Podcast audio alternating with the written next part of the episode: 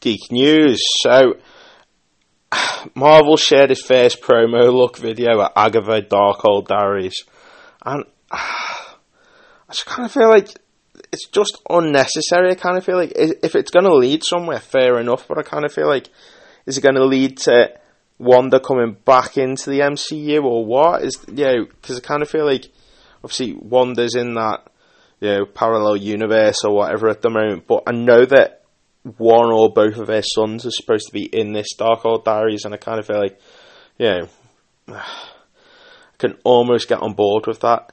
Catherine Haynes, she's cool as Agatha. Don't get me wrong, but I kind of feel like it's just a bit indulgent. I kind of feel like, like I said, I've said previously that I kind of feel like maybe the Marvel Cinematic Universes need some sort of an enema like DC tend to do, and I kind of feel like if you're gonna do it, just do it. You know, don't just bring out stuff like this Echo and stuff like that. I kind of feel like, ugh We've got other things that you could be doing. I'd much rather watch another Falcon and Winter Soldier series.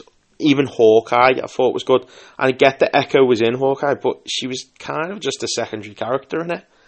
You know, focus on Daredevil. You know, you had some actual, you know, Netflix Marvel shows that actually were pretty decent. Jessica Jones, bring her back. You know, do we have to go into, you know, a witch that no one's really ever that bothered about. Do you know what I mean? I kind of feel like ah, it's not doing it for me. I it just doesn't really need to happen. I kind of feel like it worked in WandaVision, and you know, in the promo video, she was like, "Who stays in on a Friday night to watch something like this with their family?" We were all in lockdown. We had no choice other than to be at home. That's why everyone stayed in on a Friday because we were in lockdown. They obviously didn't have high hopes for WandaVision because they put three episodes out to begin with. That's because the first takes you three episodes to get into any kind of like, oh, something's not quite right here. Like the first episode was just weird.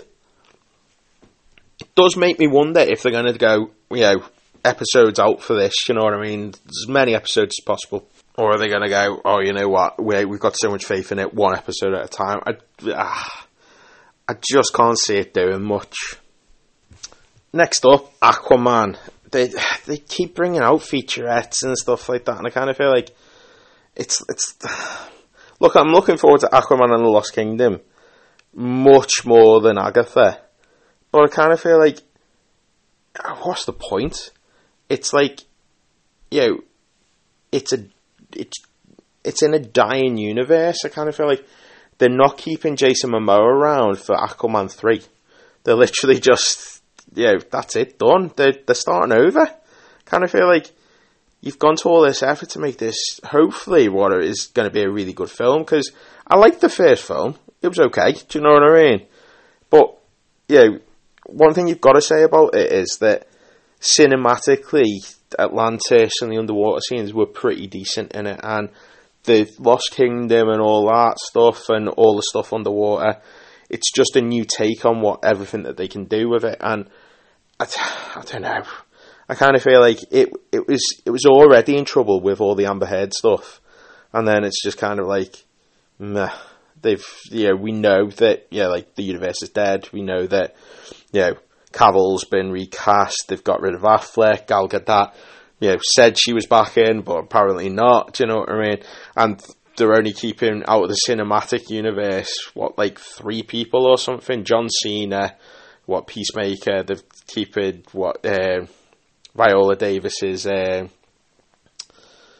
Amanda Waller, and then they're keeping Blue Beetle. Yeah, that Xolo, whatever his name is. So I just kind of feel like it, just what was the point in this film? I just kind of feel like what a waste of money for DC. They, they've like wasted money on something that just wasn't necessary, and it's just and it's a shame because it actually looks like it might be a pretty decent film. What I am hoping about the film is though that you know, you know, in in the trailer that I've watched, yeah, in the trailers that I've watched for it, Amber Heard doesn't seem to turn up that often in it, which makes me think. Are they doing that to get you to watch it and then go, ha, she's in loads of the film? Or have they gone, you know, we need to start pulling out some of these. Do you know what I mean? We need to start, you know, siphoning back here kind of role within the film because I kind of feel like she's bad for business at the moment. Next up, we have Zack Snyder's Rebel Moon Part 1 Child of Fire. They seem to be putting out a load of featurettes about it, load of posters. Netflix are going all out to try and make it, you know, as good as possible. Uh, it comes out on what is it, the twenty second of December. So it's it's one of them that you know, realistically, it's coming onto Netflix. You know you're going to be able to watch it. You know, it saves having to go to the pictures for it, I suppose. And I kind of feel like that's half my problem with some of these films, especially when they put them out around Christmas. There's no way I'm getting to them. Whereas if it's on at home, I can put it on at any point. Um, I like the idea of this being you know, inspired by films like Star Wars, um, Seven Samurai, Dirty Dozen, Magnificent Seven. I kind of feel like hopefully Zack Snyder. I kind of feel like when you think of Zack Snyder, I always think of Watchmen, Man of Steel, and what I love about Man of Steel is I love the alien world. I love the way that he, you know, envisioned it and it come across. I love the way Krypton looked. And looking at some of this, you're getting all of that, but on a much bigger scale. I kind of feel like it's about time that someone actually just let, you know, Zack Snyder cut loose a little bit and actually get across what he wanted to get across. Um, but no, it does look pretty decent, and even the promo does look really cool for it. Do you know what I mean? I kind of feel like what you've got Charlie Hunnam, uh, various other people in it. Do you know what I mean? Michael Michael Huisman. Uh, they all look pretty cool in it, so I kind of feel like I'm definitely willing to give this a go, and I, it looks pretty cool. So out of the what is it, the three that are the three trailers that I've talked about, or three promos, featurettes that I've talked about up to now, this is the only one that I'm bothered about. Do you know what I mean? So I kind of feel like, you know, I am looking forward to you know Zack Snyder's new newest project, Rebel Moon. Up next, we're back on the Fantastic Four rumor mill. So we have Cillian Murphy, who is apparently in the running for uh, actually top of the top spot to be Doctor Doom in the movie. So I feel like this would be a good casting. I kind of feel like I know that he's making films like Oppenheimer and stuff like that, but I kind of feel like you know he tried to he tried to be Batman back in the day. Do you know what I mean? Obviously that didn't work out for him, and he ended up being the Scarecrow. But I kind of feel like he's obviously wants to be within the universe, and I kind of feel like this villain is a lot more mainstream than Scarecrow was. He's a lot more of a big bad. And I kind of feel like with all the stuff with Kang going to hell, yeah, with Jonathan Majors in his personal life, I kind of feel like realistically they need someone in there that is going to do a decent job of it.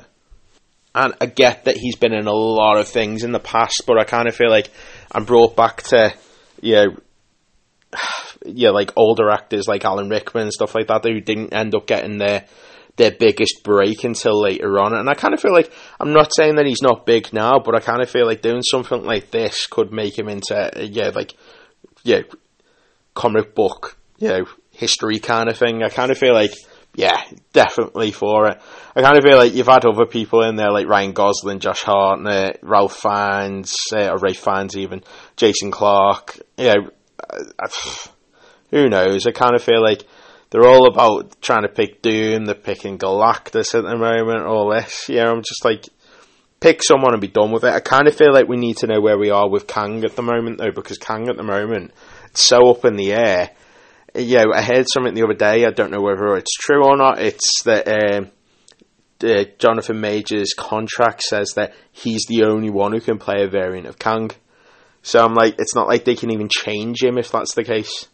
So I kind of feel like they either need to pay him his money and just let him be gone, kind of thing, or they need to change it up completely and just be done with it. Because I kind of feel like we as fans need to know where the universe is going now before, you know, we all lose interest altogether. Because I kind of feel like realistically, the Marvel universe needs to do something about itself at this point and sort it out. Next week, I'll be giving some news from um, MCM Birmingham and telling you what I thought was good about it and what was what was not so good. Um, see you next week.